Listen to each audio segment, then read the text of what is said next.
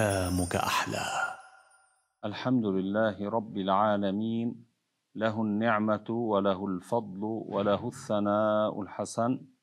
صلوات الله البر الرحيم والملائكة المقربين على سيدنا محمد وعلى آله وصحبه الطيبين الطاهرين الميامين. اللهم علمنا ما جهلنا وذكرنا ما نسينا وزدنا علما ونعوذ بك من حال أهل النار. وبعد كنا ذكرنا من شروط الصلاة الطهارة عن النجاسة في البدن والثوب والمكان والمحمول له. ونذكر اليوم كيف تزال النجاسة. قال رحمه الله ويجب إزالة نجس لم يعف عنه لصحة الصلاة. بإزالة العين يعني عين النجاسة أي جرمها وأوصافها. أوصافها يعني الطعم واللون والرائحة. وكيف يزال العين والجرم والاوصاف تزال بالماء المطهر فغير الماء لا يزيل النجاسة في مذهب الإمام الشافعي لأن الماء هو آلة التطهير. وهذا إذا كانت النجاسة العينية كما ذكرنا لابد من إزالة جرمها وإزالة أوصافها. الأوصاف معناه الطعم واللون والرائحة. وأما النجاسة الحكمية فتزال بجري الماء عليها يعني يكفي لإزالتها جري الماء الطاهر عليها أي على محلها مرة واحدة لو مرة واحدة يكفي. وما هي النجاسة الحكمية؟ النجاسة الحكمية هي النجاسة التي لا يدرك لها لون ولا طعم ولا ريح. كبول جف بعض الناس بسبب المرض بولهم إذا جف لا يكن له لا ريح ولا طعم ولا لون. فمثل هذا الموضع يكون نحن نعرف أن عليه نجاسة كان لكن جف جفت النجاسة ف وما عاد يظهر أوصافها لكن ما غسلت المكان بعد ما غسل بالماء المطهر. فاذا المكان ما زال متنجسا لأن الريح الهواء لا يزيل النجاسة والشمس لا يزيل النجاسة. فاذا لابد لإزالتها من الماء ولم تغسل بعد بالماء. فمعناه هذا المكان ما زال متنجسا حكما من حيث الحكم هو متنجس. فهذا المكان الذي هو متنجس حكما كيف تزال نجاسته بجري الماء عليه؟ بمجرد أن يجري الماء على المكان يطهر المكان. أما النجاسة الكلبية وهي نجاسة الكلب والخنزير. وما تولد منهما من الكلب والخنزير أو من أحدهما يعني من كلب مثلا مع نعجة أو خنزير مع نعجة مثلا أو شيء آخر. فتكون إزالتها إزالة هذه النجاسة بغسلها سبعا من المرات بشرط أن تكون إحداهن يعني إحدى هذه الغسلات ممزوجة بالتراب الطهور بحيث يتكدر به الماء ويصل بواسطته إلى جميع أجزاء المحل. ثم هناك ملاحظة أن الغسل المزيلة للعين وإن تعددت يعني صببت الماء على المكان المتنجس بالنجاسة الكلبية وكان عليه عين يعني جرم أو وصف لون مثلا. فلإزالة العين صببت الماء لكن لم ي... لم تزل العين إلا مثلا بثلاث غسلات أو أكثر. فهذه الغسلات حتى. التي هي حتى تزيل العين تعد كلها غسلة واحدة لذلك قال شيخنا رحمه الله والمزيلة للعين وإن تعددت واحدة يعني الغسل المحتاج إليه لإزالة جرم النجاسة الكلبية مع الوصف من الطعم واللون والريح سواء كان غسلة أو أكثر من غسلة يعد غسلة واحدة. معناه أحتاج أن آه، آه، حين أحسبه واحدة لأجل إزالة النجاسة الكلبية أزيد ست مرات فوقها. ويشترط في إزالة النجاسة بأنواعها ورود الماء على النجاسة. لا ورود النجاسة على الماء. يعني هذا أمر مهم نتنبه له. آه، إذا كان هناك نجاسة على الثوب وكان الماء الذي أريد أن أستعمله لتطهير هذا الثوب من النجاسة ماء قليل مثلا تشط ماء. هذا يعد ماء قليلا أليس هو أقل من قلتين؟ فإذا وضعت الثوب المتنجس ولو لم يكن نجاسة كلبية نجاسة عادية وضعته في هذا الوعاء الذي فيه ماء أقل من قلتين ما, ما الذي يكون ورد؟ النجاسة وردت على الماء أم الماء ورد على النجاسة؟ النجاسة وردت على الماء فهنا تكون أقوى من الماء. فإذا وضعت الثوب في الماء يتنجس هذا الماء القليل ولو لم يتغير بالنجاسة. آه فإذا ينبغي أن نتنبه. إذا أردت أن أزيل النجاسة عن الثوب أصب الماء على الثوب حتى تزال النجاسة عن الثوب. إذا بدي أستعمل مثلا الغسالة سواء كان أوتوماتيك أو غيرها. آه، فإذا وضعت الثوب المتنجس فيها هي أليس الماء الذي يجتمع فيها يكون أقل من قلتين؟ ولا يكون جاريا لأنه يجتمع ثم بعد ذلك آه، يفرغ. فليس بحكم الجاري فعند ذلك إذا كان الثوب فيه نجاسة وضع في الغسالة فاجتمع الماء ماء قليل هنا تتنجس الغسالة ولا يطهر الثوب. في مذهب الإمام الشافعي رضي الله عنه لأن الماء ليس ينزل من مكان ويخرج فورا من من مكان آخر بحيث يكون يجري إنما ينزل ويجتمع ثم بعد ذلك يفرغ فحين يجتمع يكون ماء قليلا وفيه نجاسة فيتنجس الماء بذلك. فإذا إذا كان الماء قليلا يشترط أن يرد هو على النجاسة.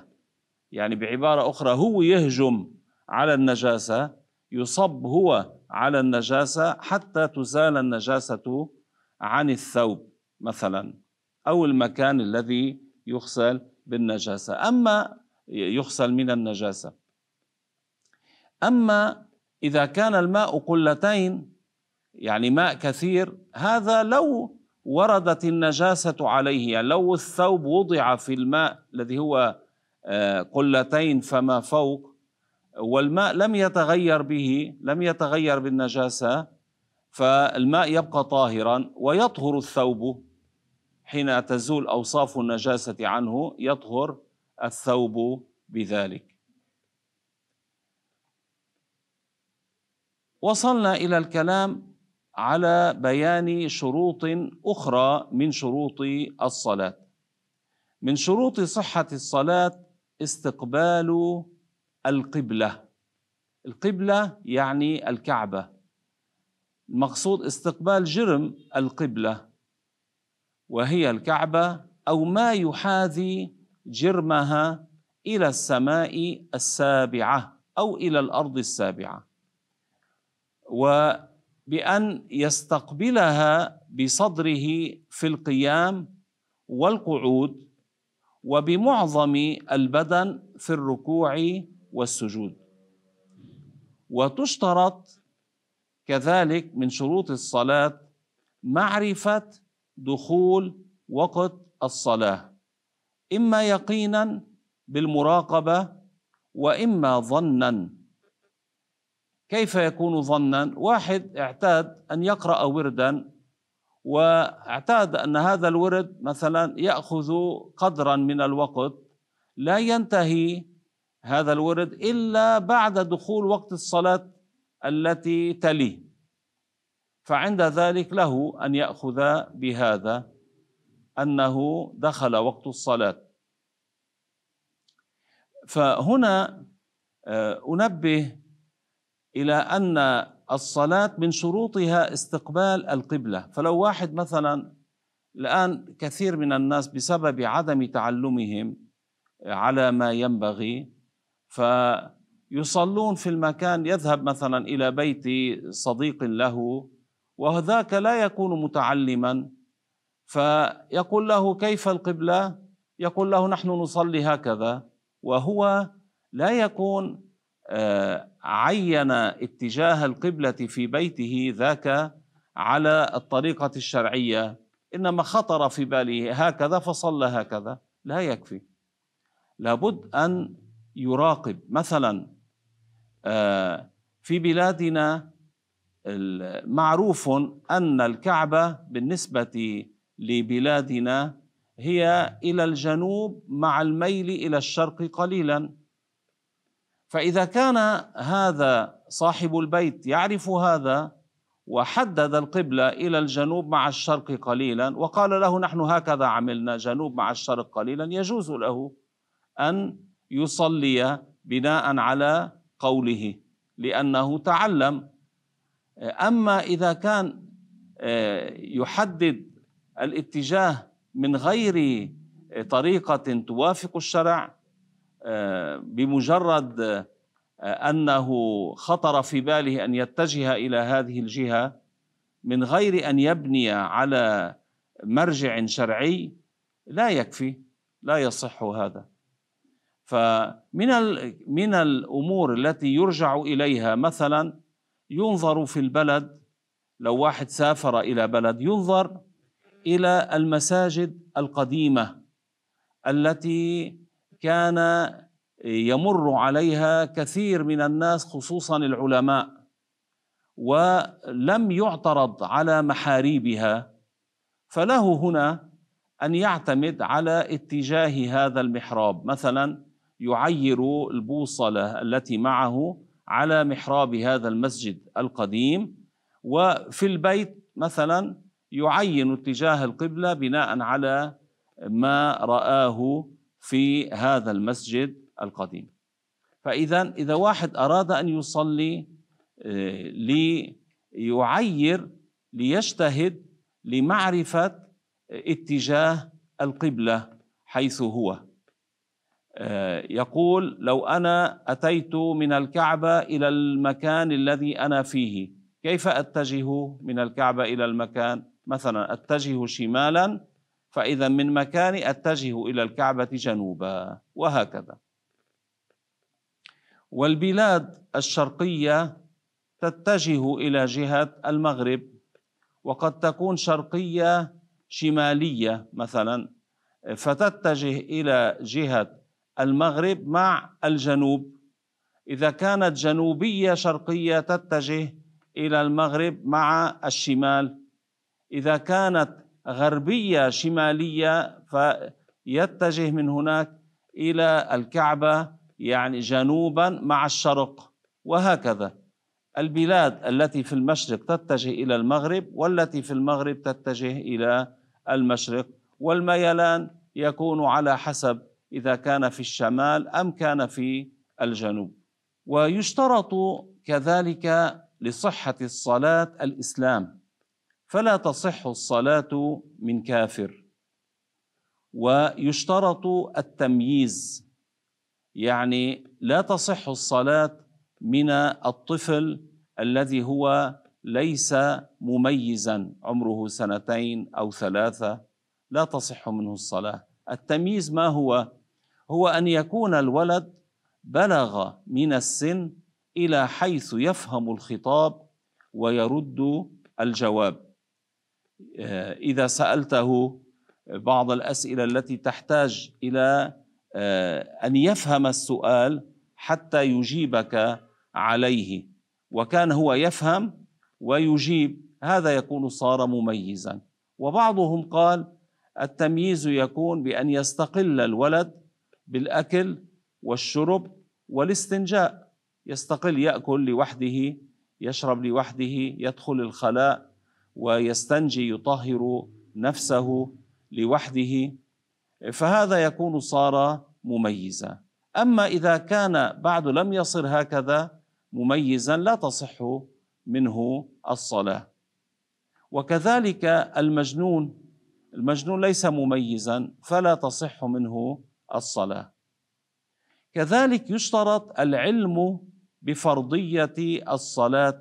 هذه إذا كانت الصلاة فرضا يعني إذا كان يصلي الصلوات الخمس مثلا. آه، أن يعلم المصلي بأن هذه الصلاة فرض. أما إذا كان يعتقدها نفلا فهذا لا تصح صلاته. وكيف صورة هذه المسألة؟ لو واحد مثلا دخل في الإسلام من جديد وما كان سمع أنه يجب الصلوات الخمس فرأى الناس تصلي فصار يفعل مثلها يصلي معها ولم يكن يعتقد أن هذه الصلاة فرض. اعتقدها أنه هذا شيء حسن لكن لا يعتقد أنها فرض. فهذا لا تصح منه الصلاة حتى يعلم أن هذه الصلاة مفروضة. كذلك يشترط أن لا يعتقد المصلي فرضا من فروض الصلاة بعينه آه، أنه سنة. يعني آه، لنقل هو يصلي على ما يوافق مذهب الإمام الشافعي رضي الله عنه. ففي مذهب الإمام الشافعي الصلاة فيها سبعة عشر ركنا. فإذا اعتقد هو أن ركنا من هذه الأركان آه، سنة ليس فرضا فهذا لا تصح صلاته. أما إذا اعتقد أن الصلاة فيها فروض وفيها سنن فيها أركان وفيها سنن ولم يعين بفرض من من فروضها أنه سنة. ما ما خاض في الأمر. قال فيها فروض وسنن وما دخل في تعيين أيها فرض وأيها سنة.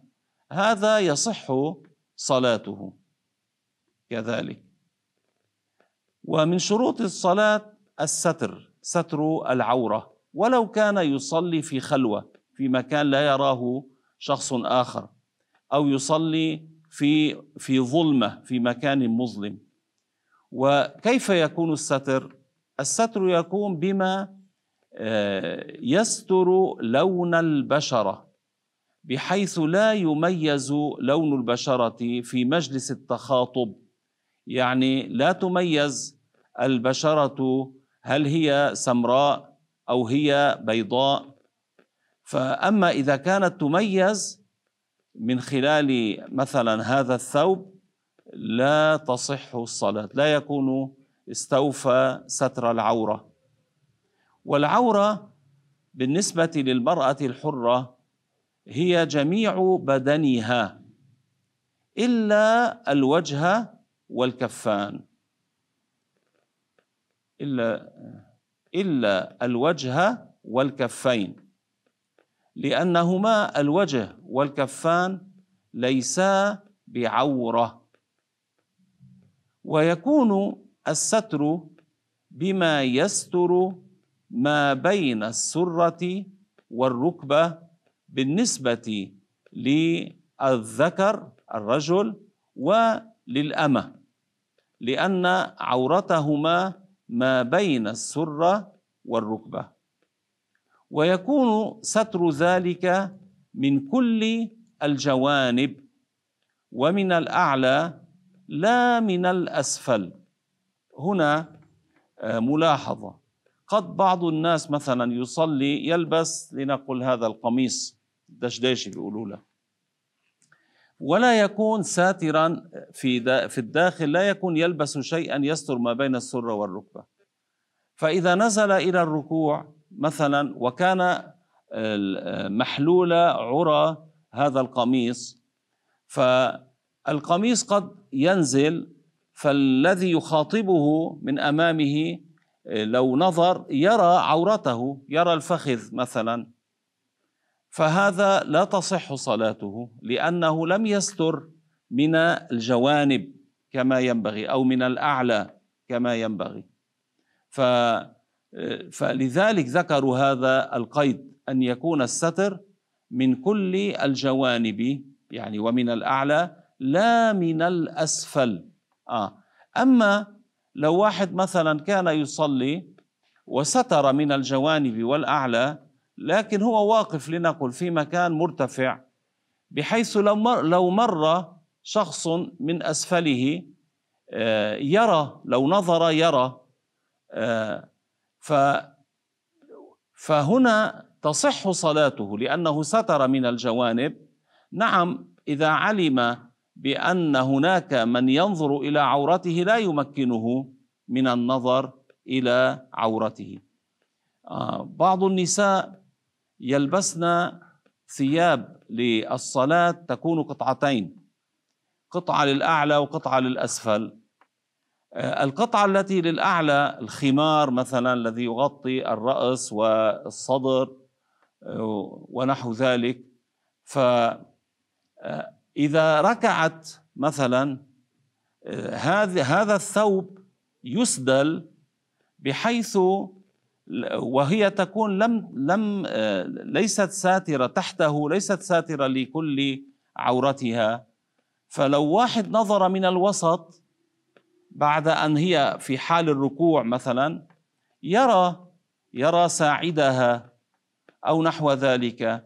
فهذا في مذهب الشافعي لا تكون استوفت آه، الستر كما ينبغي فلا تصح صلاتها لا تكون استوفت من الجوانب مثلا لأن آه، النظر من الوسط هذا ليس من الأسفل. الأسفل بالنسبة لها من جهة قدميها.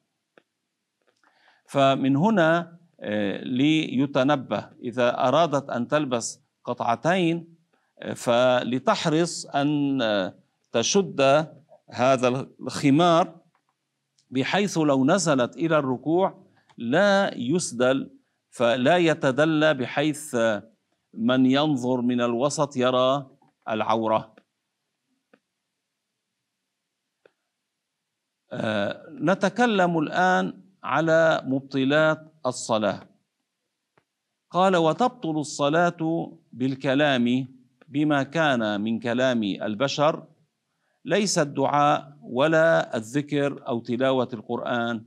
أما الدعاء والذكر أو تلاوة القرآن في الصلاة لا تبطل به الصلاة.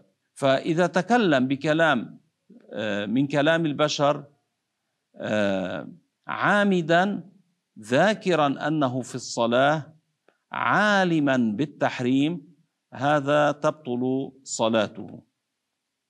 ولو كان نطقه بحرفين آه، لو لم يكونا مفهمين. يعني سواء كانا مفهمين أم لا تبطل صلاته. كذلك إذا كان نطقه بحرف واحد لكن كان هذا الحرف مفهما. مثلا قال قي من الوقاية يفهم منه الأمر بالوقاية. هذا تفسد صلاته. عي من الوعي الأمر بالوعي. في الأمر بالوفاء. فهذا حرف مفهم يفسد الصلاة. إلا أن نسي المصلي كونه في الصلاة نسي أنه في الصلاة وكان هذا الكلام قليلا يعد عرفا قليلا. آه، يعني إذا ما هو الذي يعد عرفا قليلا؟ إذا كان ست كلمات عرفية أو أقل من ذلك فلا تبطل صلاته حينئذ. وهنا حين نقول كلمات عرفية ليس معناه كلمة واحدة لا. إنما الكلمة هنا يعني معناه ست جمل آه، عرفية. ست جمل مثلا اذهب إلى السوق اشتري اللبن ائت به إلى البيت هكذا. كل واحدة منها تعد كلمة بالعرف. هذا إذا كان ناسيا أنه في الصلاة لا تفسد صلاته إذا كان كلامه قليلا. كذلك تبطل الصلاة بالفعل الكثير. هنا الفقهاء اختلفوا ما الذي يعد فعلا كثيرا. فعند بعض الفقهاء الشافعية كأبي سعيد العلائي قال ما يعد ما يسع قدر ركعة من الزمن. متواليا. يعني إذا واحد كان يصلي ركعة وآخر يمشي خطوات ركعة بفرائضها فقط ليس مع سننها. فكم خطوة يمشي في الوقت الذي يؤدي فيه الآخر ركعة من الصلاة؟ فهذا القدر يعد فعلا كثيرا. ما كان أقل من ذلك لا يعد فعلا كثيرا. هذا على قول بعض الفقهاء الشافعية وشيخنا رحمه الله قوي عنده دليل هذا القول لأن النبي عليه الصلاة والسلام كان يصلي وكان الباب إلى جهة القبلة وأتت السيدة عائشة وفتح لها الباب وأكمل صلاته. يعني ما أعاد صلاته من الأول لا إنما فتح الباب وأكمل صلاته. فمن هنا استدلوا على أن ما يسع قدر ركعة من الزمن يعد فعلا كثيرا أما ما كان أقل من ذلك لا يعد فعلا كثيرا. وقيل يعني الآخرون من الفقهاء الشافعية قالوا الفعل الكثير هو ثلاث حركات متواليات. يعني ولو بأعضاء متعددة ليس لو لم يكن بعضو واحد كأن حرك رأسه ويديه. هذه ثلاثة أعضاء رأس واليدين هذه ثلاثة. فحرك رأسه ويديه. على التوالي أو في وقت واحد فهذا يفسد الصلاة. وكذلك لو خطى ثلاث خطوات متواليات كذلك هذا يفسد الصلاة. وهذا مشهور هذا القول مشهور في المذهب وهناك أقوال أخرى في المذهب. فشيخنا رحمه الله قال عن القول الأول الذي هو ما يسع قدر ركعة من الزمن قال هو أقوى دليلا لأنه أوفق لظاهر بعض الأحاديث. كذلك تبطل الصلاة بالحركة الواحدة المفرطة كالوثبة الفاحشة. الوثبة تكون فاحشة. ف فهذه يعني لو هو في الصلاة وثب تفسد صلاته. قفز يعني. وكذلك بزيادة ركن فعلي عمدا كأن ركع ركوعين بدل أن يركع ركعة واحدة ركع ركوعين عمدا ليس سهوا. ففي الركعة الواحدة من الفريضة فسدت صلاته. واحد آه، كان هو أخبر عن نفسه قال أنا قبل أن أسلم في كل صلاة أسجد سجدتي السهو فقيل له أنت كنت تسهو في كل مرة؟ قال لا لكن احتياطا. ماذا لو سهوت؟ هذا أفسد صلاته. قال عشرين سنة وهو يفعل هذا. هذا أفسد صلاة عشرين سنة. ليس هكذا الواحد يزيد في الصلاة من غير علم. فإذا إذا زاد ركنا فعليا في الصلاة عمدا تفسد صلاته. كذلك بالحركة الواحدة إذا كانت للعب لو لم تكن مفرطة هذه كذلك تفسد الصلاة. وتبطل الصلاة أيضا بالأكل والشرب يعني بإيصال الطعام أو الشراب إلى الجوف. إلا أن نسي المصلي أنه في الصلاة وقل ما أكله أو شربه. يعني كان الذي أكله قليلا. هذا ليس كالصيام. في الصيام إيه، لو أكل كثيرا ناسيا أنه في الصيام فأكل كثيرا لا يفسد صومه. لكن إذا تذكر فورا يمج يبصق ما في فمه ويغسل فمه حتى لا يبتلع الريق المتغير. أما في الصلاة إذا كانت ناسيا أكل شيئا قليلا هذا لا تفسد صلاته وإلا بأن كان كثيرا تفسد الصلاة. وتبطل الصلاة بنية قطع الصلاة. يعني إذا نوى قطع الصلاة في الحال انقطعت صلاته. أو إن نوى قطع الصلاة بعد قليل انقطعت صلاته. أو إذا آه، قال وبتعليق قطعها يعني الصلاة على شيء يعني كأن علق قطعها مثلا على وصول شخص إن أتى فلان أقطع الصلاة مثلا هذا بطلت صلاته في الحال لأنه علق قطعها على شيء. هذا إذا نوى قطع الصلاة أو علق قطع الصلاة هذا تفسد صلاته. قال وبالتردد فيه. يعني بالتردد في قطع الصلاة. يعني هل أقطعها أم لا أقطعها؟ هنا انقطعت في الحال. بخلاف ما يخطر في القلب من غير إرادة. هذا مما لا يورث ترددا أو جزما بأن بأنه يقطع الصلاة. فقط خاطر مر في باله هذا لا تأثير له. وكذلك تبطل الصلاة بأن يمضي ركن من أركان الصلاة كأن ركع ورفع مثلا مع وجود الشك في نية الصلاة. هل أتى بها أو لا في تكبيرة التحرم؟ كأن ينتقل من ركن فعلي مثلا إلى ركن فعلي آخر كما ذكرنا كأن ركع ورفع من الركوع.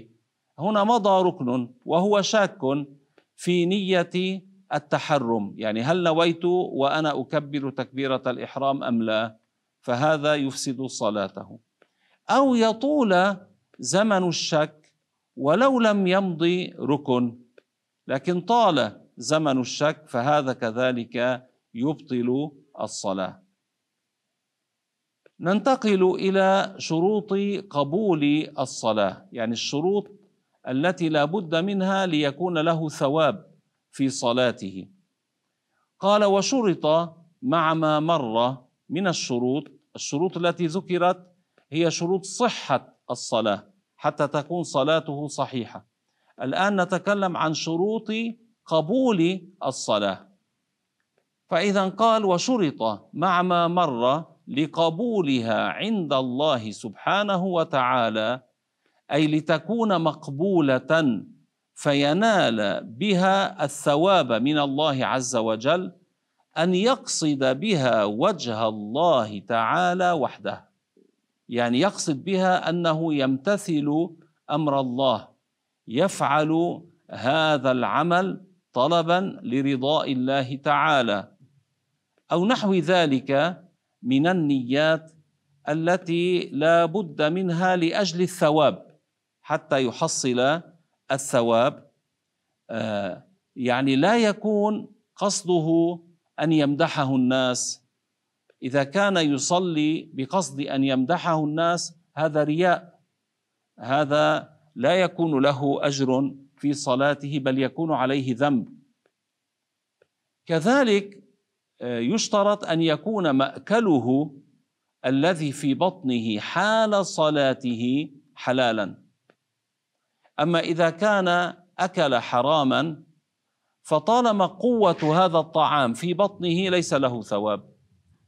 أما إذا مضى وقت بحيث ذهبت قوة الطعام مضى ساعات مثلا بحيث ذهبت قوة الطعام من بطنه بعد ذلك يكون له أجر. وملبوسه كذلك أن يكون الذي حلالا اللباس الذي يلبسه في حال صلاته. ومصلاه يعني المكان الذي يصلي فيه حلالا.